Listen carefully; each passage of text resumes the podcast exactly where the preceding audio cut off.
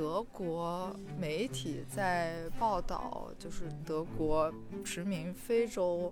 然后对非洲大陆的一些伤害的时候，他们会把非洲殖民地完全当成一种非常被动的受害者的身份，呃，去看待他们。被殖民地国家这些人好像失去了自己的一些能动性。这是我们。呃，拟真播客第一次来到海外录节目，呃，我现在是在柏林，和呃明夜、海叔在一起。我们先请他们做一下自我介绍，跟大家打个招呼。大家好，呃，我叫明夜，我是一名自由撰稿人，我在德国已经五年了吧，就这段时间一直在柏林。然后我现在做的研究主要跟德国呃在华殖民历史，还有博物馆去殖民，呃博物馆里的文物流海外流失文物这类相关的题。大家好，我是海叔，呃，我是一个在德国的摄影师，然后我之前关注的话题基本上是呃人们的生存环境跟历史的关系。然后现在是一个在带娃的爸爸。对我们现场还有第四位小朋友，嗯，他现在还不能说话，跟大家打招呼，他正在聚精会神的听我们讲话。就是我们今天聊天的一个关键词是关于去殖民的，啊，因为这个话题在过去这些年，在世界各地都，啊，非常受关注吧。那在今天的德国。它处在什么样的一个阶段呢？现在德国社会对殖民历史的关注，也跟红堡论坛的建设也很有关系。呃，红堡论坛是柏林这两年新开了一个一个博物馆的文化机构，但是它里面是由两个博物馆组成的，一个是亚洲艺术博物馆，一个是柏林民族博物馆。它这两家博物馆的历史都有上百年了，然后里面也有很多从殖民地，呃，直接获取来的文物或者是人体遗骸。嗯，红堡论坛这个建筑呢，它又是一个前普鲁士的宫殿，所以你一边又是帝国宫殿，然后一边又展出。呃，很多殖民时期的掠夺文物，所以它这个博物馆在开张的时候就有很大的争议。这些呃，就是一直由非裔的一些社会运动家和一些德国的左派历史学家在这一方面去做抗议和游说。嗯，而且红堡论坛它是一个国家级别的博物馆机构，所以。他的这个争议和德国上会社会上对殖民历史的舆论关注，他就不得不让德国政府也开始很关注这个议题。然后德国是多党联合执政的这个政体嘛，所以在这届的政府里面的联合协议里，他也有提到对殖民历史的反思。这些应该都是过去二十年来。这些学术界还有公共领域的一些呃活动家，他这个努力的一个结果。我觉得我们现在说，OK，德国很多的呃机构在做这个事情，其实我觉得是大概是呃十年或者二十年呃这期间，就是很多非洲的呃后裔他们在。德国所做的努力吧，其实德国之前就没有什么人去提这个事情，然后是，嗯，一些非裔的德国人啊，或者是前殖民地的呃人在德国，可能他有经历过种种族主义的这这些呃经历，然后他去就是一直去抗议啊，去要求。德国把那些殖民街道重新命名，或者是去要求德国归还，呃，前殖民地的文物，然后他们的声音足够宏大了，然后才导致德国的一些政府啊，或者是艺术机构开始做相应的反思。所以我觉得，就是 credits 应该是给他们。就过去我们在欧洲很习惯于看到，就是你说的那种，就是珍奇馆、珍宝馆嘛，就是。他们从殖民地带回来的各种的文物。那那现在这个空间有什么样的变化吗？就是说，他还在展这些东西吗？或者是他在展这些东西的时候，呃，有什么样的改变吗？就我之前做过一个题，它是关于呃德国馆藏里面的毛利人的，就是头颅，还有就是遗骸那种，那个都是殖民时期，就是欧洲人在新西兰在在就有甚至是把人的祖坟挖了，然后把毛利人的头，因为他们那个头上有很多纹身之类的东西，然后就偷到到那个欧洲来，嗯，对，然后我在采访过程中，他们就说，其实，在就是像人体遗骸这种东西，可能在七八十年代，就是呃博物馆界的那个共识，就是说不能再展示这些东西了，但是就是。到来的文物还是会展示的，但是就目前就是在德国很多比较嗯前卫的博物馆吧，他们会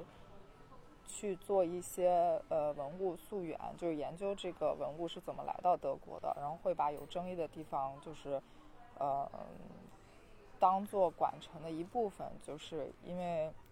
那个文物旁边一般都会有一段很小的文字说明嘛，然后有的时候他们会在这个文字说明里面写，就是这个文物的来到德国的这个路径是有争议的。对，这个我觉得，嗯，就他会给更多的这个呃背景信息。对，但是你也可以去讨论他这个东西写的到底是不是真诚的，还是说他是真就是是被呃被在呃被迫。去要写这么一个东西，因为确实有很多前殖民地的人来抗议这个事情吧。不过我觉得在欧洲的博物馆里面，德国做的还是比较前卫的。就前一段在博物馆岛看，应该是叙利亚还是哪儿的呃文物吧。然后当时我记得他们就专门写了一段，就是这些文物是当时德国政府跟土耳其政府有协议是。土耳其政府赠送的，或者是就是授权给德国，然后所以他们现在可以展示啊什么的。就就我不知道这之前是有这么个，呃，就是之前有没有专门提这一段历史，还是说这这是这是也是在去殖民化运动中间把这个刻意再强调出来？嗯，我觉得现在德国社会的舆论下。呃，如果你不写的话，肯定别人会有很多疑问。所以，如果是在这种他们可以自己证明自己是清白的情况下，他们可能会会去特意写一下。对，柏林的自然博物馆，然后里面的那个有恐龙化石嘛，是从是从坦桑尼亚来的，然后那个也是在殖民时期。然后德国的一些就是考古学家去那边，然后雇当地人挖的，在那个展厅里面，那个博物馆就会写，嗯，还是我们德国就是发明的技术嘛，才 把这些恐龙的化石就是完好的保保存了下来，嗯，所以就是在这个恐龙要不要归还的请就是问题上，就是他们他们觉得他们是做了很大的贡献的。那那，呃，这件事情，就比如说跟我们有什么直接的关系吗？就他和你去做这个研究有什么样的关系，或者是他怎么样会启发你开始去做嗯跟中国相关的殖民研究呢？嗯，我觉得这个可能还是一个比较个人的的感受吧，就是因为我家是青岛的嘛，然后呃。德国的历史在青岛来说是一个人尽皆知的东西，就包括我是，我上的高中也是一个德国的呃，missionary 传教士，他一百多年前建的。德国大概在一八九七年占领了胶州湾吧，然后在青岛设立了殖民地，嗯，然后一直。大概有十七年的时间，一直到一九一四年，德国和日本还有英国在青岛的领土上打了一仗。呃，然后那个山东的权益，德国在山东的权益就在这个一九一九年，呃，凡尔赛条约里面就全都转让给了日本嘛。然后这就是这十七年的这段历史。然后其实对青岛整个城市建设啊、城市身份的影响还是比较大的。但是，嗯，我来德国以后，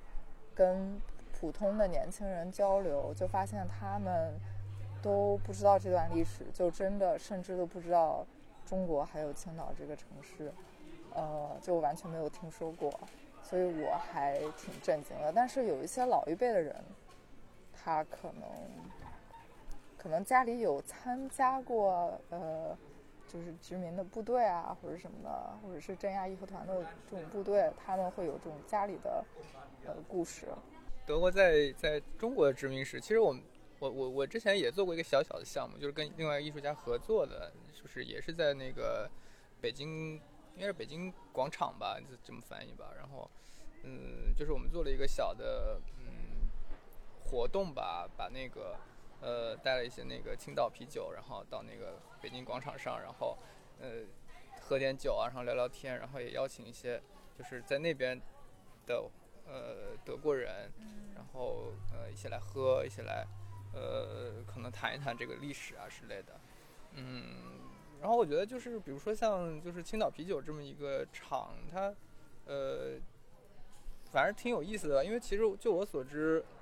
在亚洲很多国家都有，就是类似的这种，就是殖民时期建立的啤酒厂，比如说像，像可能呃东南亚呀，然后，呃韩国好像也有吧。后来这些啤酒都变成了就是当地就是某种，呃，怎么说呢？某种著名品牌吧。然后在返销到欧洲的时候，比如说你去中餐馆，那肯定会有青岛啤酒。然后你去。但是我觉得，可能对于中国现在来说，可能他对于青岛啤酒的那个认知，跟就是我们对自己国家的认知是有某种联系的。就是，呃，从一开始会觉得它是一个殖民地留下呃殖民者留下来的遗产，就某种就是先进的生产或者先进的文化的代表，变成了嗯变成了一个本土化的代表，然后。再回来以后，我们就在欧洲，呃，可能对我们自己来说，不再是一个就是呃异域风情的象征而已。就是青岛啤酒对我们来说，可能不知道，可能会更有文化自信的吧。这是我的感觉啊。就是相比于其他东南亚国家的那些啤酒来说。对，我觉得你说挺有意思，就是文化自信，或者是我们。怎么样去对待这些殖民遗留下来的产物？呃，青岛啤酒是青岛人比较自豪的一个一个东西嘛。然后青岛啤酒在自己的宣传上可能也会，呃，说就是我们是呃，就之前德国人呃建立的这种啤酒厂，然后所以这个啤酒的。呃，比较纯啊，呃，更好一些，就是他会用这个历史的，呃，这个东西作为一种噱头吧。嗯，我觉得他会去跟大家讲，我们是有一个历史渊源的一个啤酒嘛。嗯，然后再加上德国啤酒在中国也是比较有名的，在世界上也是比较有名的，所以他是对这个这个啤酒生意是比较好的。嗯，然后另一点，我觉得。我在看德国媒体在报道，就是德国殖民非洲，然后对非洲大陆的一些伤害的时候，他们会把非洲殖民地完全当成一种非常被动的受害者的身份去呃讨论，呃去看待他们。然后在这种报道之中，就是虽然是。他们对自己的罪行可能有一种比较深刻的反思吧，但是同时，他们就是让被殖民地国家这些人好像失去了自己的一些能动性。就我觉得青岛啤酒可能是一个就是比较好的例子，就是我们，嗯，作为前殖民地的人，我们可以自主的去决定怎么对待这些殖民遗留下来的产物，就是我们也可以拿它，呃，把它做成一个品牌，然后就我们可以决定是怎么样去对待这些殖民的产物。就我所知啊，青岛啤酒就是确实它一开始是德国人创立的，然后但是在之后很快就变成了日据时代，然后那个青岛啤酒厂就变成了好像生产贴牌朝日啤酒还是其他的日本品牌的啤酒，其实它的整个生产线和生产工艺已经完全就是被日本人给又重新改造了，或者说受到日本的影响其实更多。它可能我我不知道它就是所谓德国啤酒的。残留还有多少？然后对，但是现在我们会愿意把它作为一个就是呃青岛啤酒的源头吧。但是但是但是其实它的整个历史，德国人所占的部分其实是很蛮短的。是我觉得反正在德国啊，就是如果说提到二战的历史的话，就是所有的感觉就是至少明面上大家都有一个制式的反应，就是就是一定是反思，一定是那个。比如说，我们去看那个各个那种德国的车车企的那博物馆，比如说保时捷啊，或者是呃 BMW 啊，他们就是一定会有一段就是历史说啊，我们曾经在二战的时候干过什么什么什么什么什么什么，这是很不好的，这是什么怎么怎么样的，就是一必须得加这么一个一个一个小小的单元，然后就变成是好像就是一个制式的反应，就是你你不这么说，你就你这个展览或者你这个整个企业就有问题。啊，就至少不管你是发自内心的忏悔，还是你是就是为了政治正确，你都得有这么一个呃反省的姿态。嗯，但是对于殖民时代，就是一战或者一战前的这段历史，不管是在德国还是在中国，我觉得呃相对来说就是可能没有那么非黑即白，就是不是说一定是哦我是受害者或者我是加害者。就一方面，可能就是德国，它本来就是一个殖民时代比较晚开始殖民的国家，它在中国其实也没有那么就不像其他的八国联军的其他国家在中国的罪孽那么深重，所以我觉得可能从中国人来说，它可能对于德国相对来说这段历史有会更宽容一些。嗯，然后另外就是在德国的话，大家对殖民时代的那个反思啊，或者说追溯啊，没有像二战那么的，就是好像已经盖棺论定了，就是大家都必须这么必须这么说它，或者是必须这么去展现那段历史。嗯，就是呃，我特别想转到你拍的题。就是呃，美军的在德国的呃军营啊部队这样的题，因为我觉得德国对二战的这种记忆文化的形成，那其实是跟美国的影响，呃，是就受美国的影响挺大的，就包括战后的是呃，二战刚刚结束的时候，很多德国人他都要去就是找那种。呃，什么呃，证明就是说证明我不是纳粹，你才能呃找到一个新的工作什么的。然后美当时美国美军啊，他可能会去给人开这种证明什么的。就我我在想，如果是没有呃美军啊、英国啊、法国他们的压力，呃，包括在德国的兵力，他们就是德国有没有可能去做这么深入的一种反思呢？当然，我也很难说，假如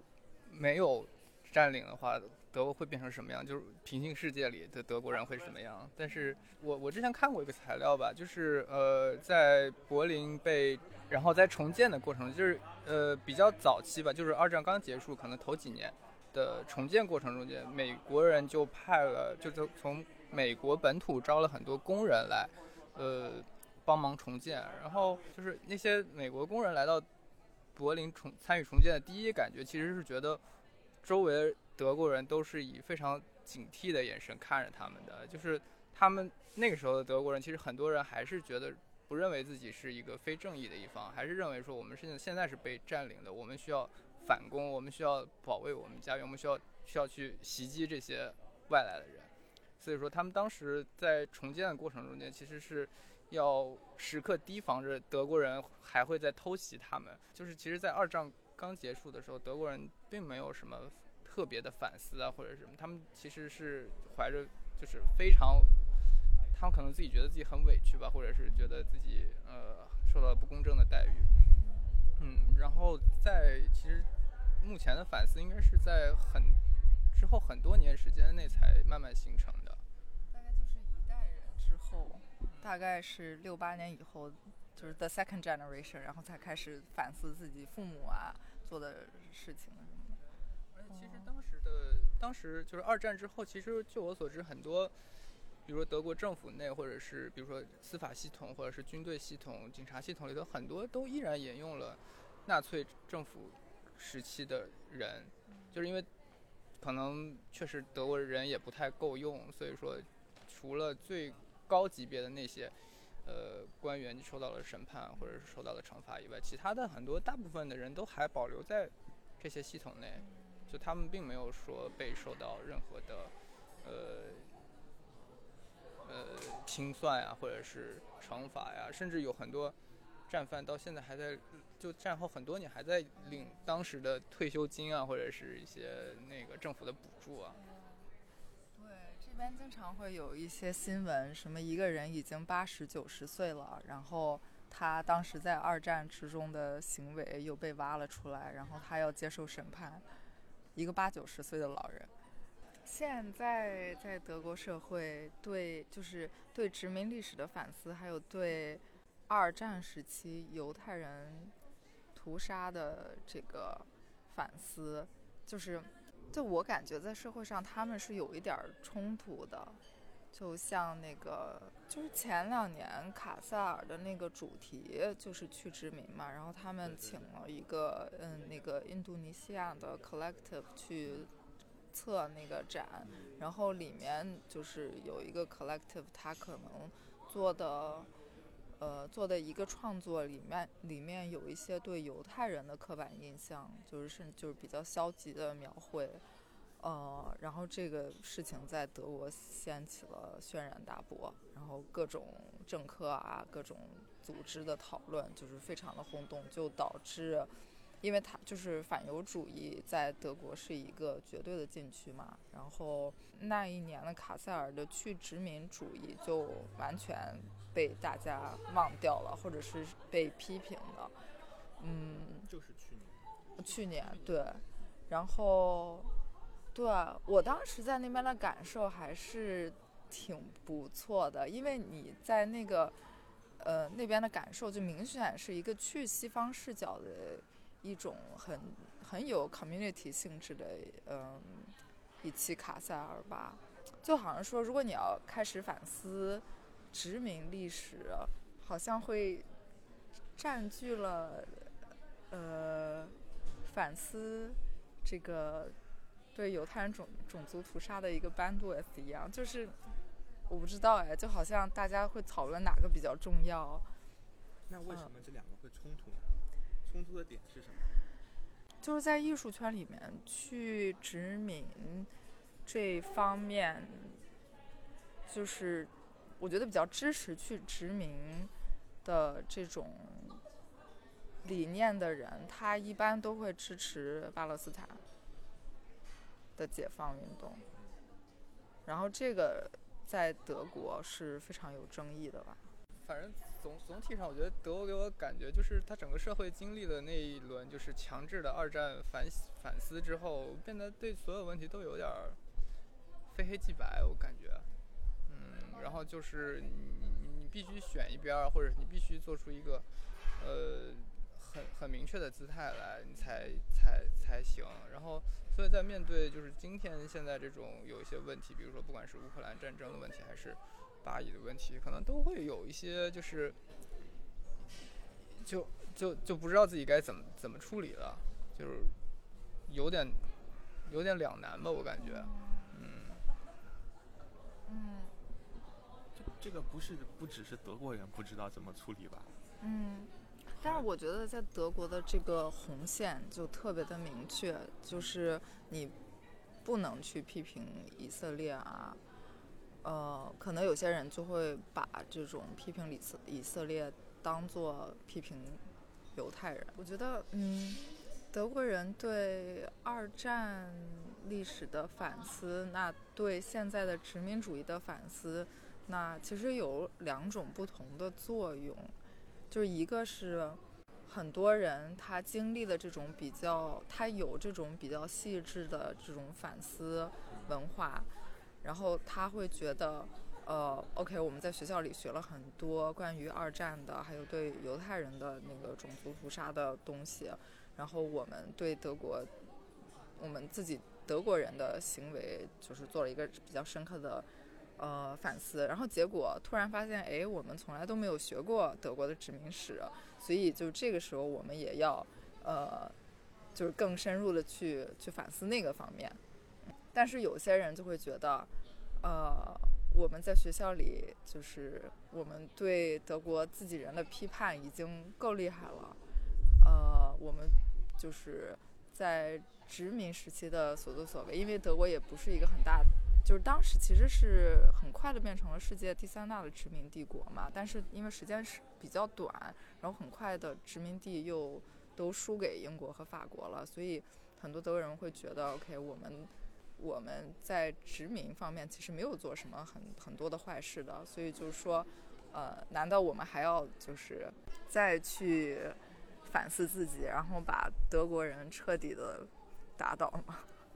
就所以就很多人就不愿再去反思这件事情了，就不不太想提殖民历史。就是我想起来一个事儿，就是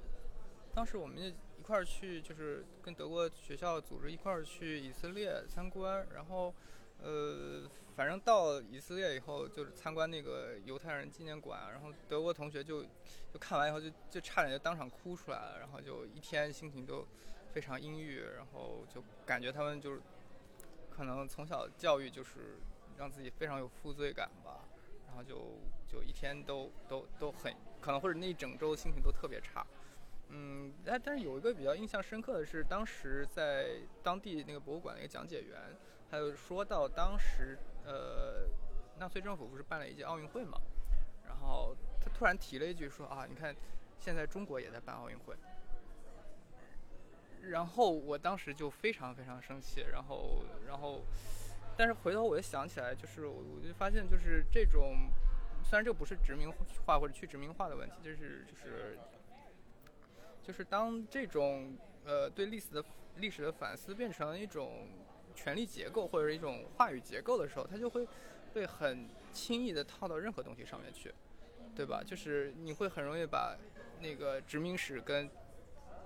比如说我们刚才说的中国古代的历史联联系在一起，去直接套它，或者说我们把就是这个奥运会跟那个奥运会直接套在一起。就我觉得这种这种简单的泛化的讨论其实是有问题的，就是每一段历史或者每一个。事件其实它都有它的独立性，它不能说我简单的把这个啊，这个是就是种族灭绝，或者这个是当代的大屠杀，或者是这个是历史上的呃殖民化。每一个时代可能每一段历史它都是不一样的，就不能把这个就是简单的把这些东西套到任何一个时代去，或者任何一个地区去。就是在你在美国的那个展览，嗯，不是那个波士顿有一个媒体。的一个呃艺术评论家给他写了一个评论嘛，然后他里面就认为，呃，中国的艺术家不是 marginalized 的人，然后就是说为什么我们要讨论？中国的这种被殖民史，而不是我们要去反思中国殖民其他的地方，或者是中国就是在文化上的侵略或者同化其他的地方嘛。然后我觉得那个就有点扯，因为就是我觉得每个国家、每个民族、每一个人都是需要在花更多的时间上对自己 的历史做出反思。我我我觉得可能在这边做殖民的题会也去殖民的题也会经常碰上其他人跟我们说，你们为什么不做中国的？就是有更当代的问题值得中国艺术家去做，为什么要去讨论殖民呢？所以我觉得这个方面就比较扯，就有点偷换概念那种感觉。你觉得艺术家提供的最宝贵的那个 value 那个视角是什么？对你来讲，你是做研究的嘛？你是做文字工作的。嗯艺术家的作品，他能够在这个话语或这个语境中提供的那个价值是什么？有那么多学者在做去殖民的研究，我这个问题也很宏大，嗯但艺术家的作品出现，它跟你们的研究不同的是什么呢？对，我就是我现在其实我从以前专门做呃视觉编辑，然后到现在就是更专注于做文字，嗯，在就是在文字上面，我觉得还是有一些局限性。我觉得每个媒介可能都有自己的一些局限性，然后我也是特别想通过和其他艺术家就一块儿去探讨这个题目，因为有的时候我觉得文字。表达还是挺费力的，就是对当代的事情的一些思考，因为有的时候是抛出来一些问题是没有答案的，但是我觉得就是提问的这个过程，或者大家一起思考的过程挺有意思的。然后这我也是我觉得艺术家可以做得更好的地方，就是艺术作品它没有一个。答案，它不会就是通过很精确的那种 framing 让就告诉人家怎么去想这个问题，就是在观众和艺术作品这种互动的这种过程中，观他会抛出一些问题来，或者是一些方向让观众去想这个问题，然后观众可以在这个范围内进行他自己的思考嘛。所以我觉得在文字上，嗯、这个还是比较难达到的一个地方。呃，我觉得可能艺术家可能提供更多的是就是个体体验吧，就是不一定是一个理论性的或者是一个非常框架明晰的东西，它它它更多的是就是嗯去表达或者让观众能够共情，我觉得这个可能嗯也是挺重要的作用吧。可能我们会看到很多，尤其在这种呃运动中嘛，我们会看到很多作品出来，就是有那种强烈的符号性的，就比如说雕像被打倒呀，就是它很有力量。我我个人可能也会有一点怀疑，立场很强烈的这种艺术表达，我不是说这个问题有问题啊，但是我觉得就是这种想法可能反反过来，它是一种有点目的性很强的或者工具性很强的去设想艺术作品。就有时候艺术作品它并不是为了某个作用而生的，就它是先有的艺术作品，然后才可能去考虑它在社会中间可能有什么作用。就对，可能可能你希望它去，当然有可能，比如说一个展览或者一个机构，它在展示一件作品的时候，它有它有自己的目的，他觉得这个应该达到这样的作用。但是对于艺术家本人来说，可能，嗯，可能是先有的作品再会去考虑作用，或者甚至作作用并不是他的考虑范围。我其实特别同意你说的这一点，就是艺术作品不是为了服务某个特定的目的或作用而产生的，这可能是它最重要的价值。就我我这段时间在这边看展览的一个感受是，很多展览落地它是有很强的这种政治正确的诉求的。那这种情况下，嗯，甚至会有打个引号的宣传艺术的感觉。它有，呃，它有很强的服务于这种运动或者是诉求的表达。就比如前几天明夜给我看的一个展览上有那个打倒俾斯麦的雕塑的那个一个现场。我可以简介一下那个展览，就是在柏林的呃柏林士班道的一个博物馆里面，他们做了一个关于俾斯麦雕像的一个呃展览。然后里面就有一组艺术家，他们是把柏林市中心的一个俾斯麦雕像，他们给它用纸糊上了，因为那个雕像是铜色，就是深色的嘛。然后，嗯，俾斯麦他又是一个德国的，就是很重要的一个历史人物、历史象征，铁血宰相。呃，对，然后就是他们的这个作品的概念，大概就是把这个。呃，铜像用纸糊上，然后做成一个模型，然后把纸拿下来，然后用各种各样的色彩去，呃，去也不是说我不知道是改变还是就是 appropriate 这个铜像，然后再给它做撕裂啊、打倒啊，就各种各样的就是行为艺术，然后去展示这个东西。然后这个时候我就在想，其实他他这个作品在展览的现场，他配了一个片子，就是他们的制作过程。然后我觉得有的时候对过程的记录也是挺重要的，而不是说可以完全是可以目的目标是什么，最后的作品是什么。然后在这个作品的制作过程中，就有一个很有意思的事情，因为这个艺术家组织他们里面有两个呃非裔的，就是欧洲列强决定怎样瓜分非洲的那个 conference，就是俾斯麦他是一个 host 嘛。呃，那天正好他们在糊这个俾斯麦的铜像，有一个德国的白人老太太看到他两个黑人在糊这个铜像的时候，那个老太太就非常的生气，她就跟他们吆喝说：“这是我的历史啊！”然后这两个黑人就有点被吓到了，然后他们后来就想：“那这也是我的历史啊！”就是说我是。被殖民者的历史，然后你觉得俾斯麦是你德国身份的这种历史的代表，就是就在这个过程中产生了一个很有意思的讨论。啊，那这个视频还是挺有意思的啊，因为我没有到现场看，可能会遗漏很多这种信息。因为做这个题可能是关于公共记忆、国家记忆，嗯。就很难说这是你自己的一个个人的作品，你总会要拿出来到公共空间里面去讨论的嘛。然后大家可能会有不同的看法啊、争议啊，这就变成了这个作品的一部分。好呀，我们今天大概就到这里。最后一个问题，那个年轻的朋友如果想来柏林生活的，有什么 tips？我想说的是。